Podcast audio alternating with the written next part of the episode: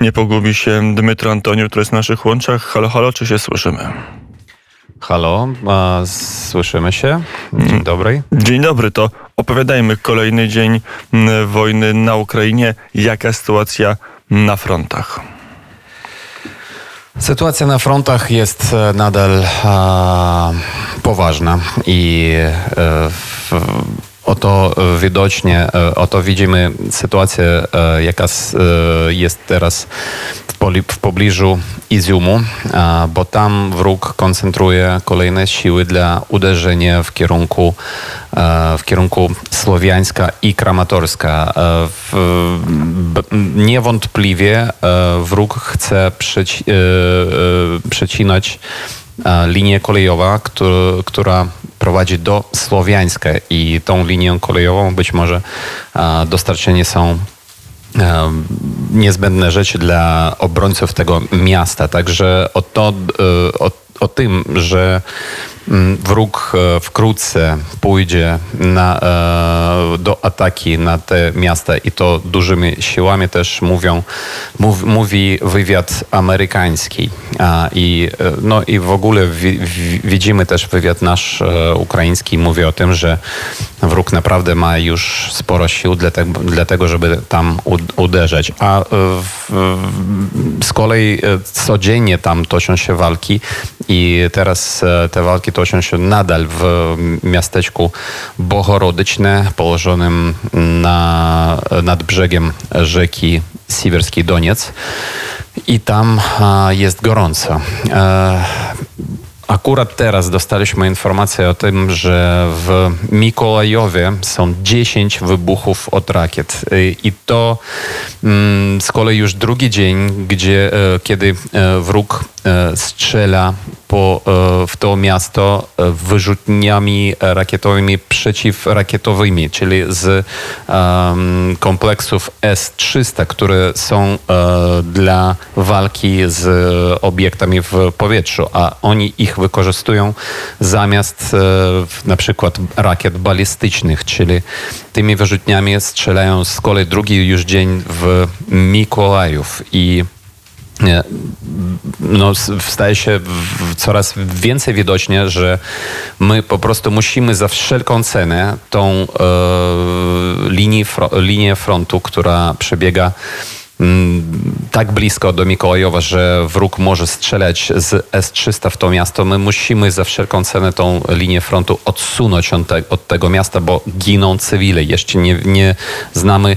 liczby ofiar, jeżeli oni są, ale e, cywile giną. No i oczywiście Państwo już niestety wiecie, że wczoraj doszło do trzech uderzeń e, rakietami typu kaliber w Winnicy. Winnice w ogóle położone jest daleko od frontu i tymi e, rakietami uderzyli z okrętu floty czarnomorskiej e, i na dzień dzisiejszy wiemy o 23 albo już 24 e, osoby straciły życie, e, w tym mała, małe dziecko i nie jedno, e, mała dziewczynka i jej mama wczoraj mm, mm, była ciężko ranna, a dzisiaj donoszą, że ona niestety zmarła w szpitalu.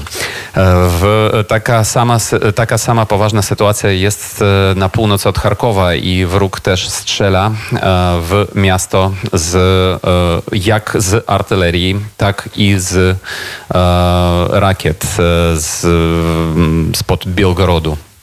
I tam też e, mm, absolutnie zrozumiałe, że my e, musimy też odsunąć tą linię od Charkowa, żeby nie było takiego wielkiego zagrożenia dla e, cywilów, cywilów dla ludzi e, żyjących w tym mieście. No ale widocznie, że na dzień dzisiejszy jeszcze nie mamy tyle sił i tyle sprzętu, żeby odsunąć e, raz i na zawsze wroga e, do swoich granic i nie pozwolić mu e, dalej okupować nasze tereny.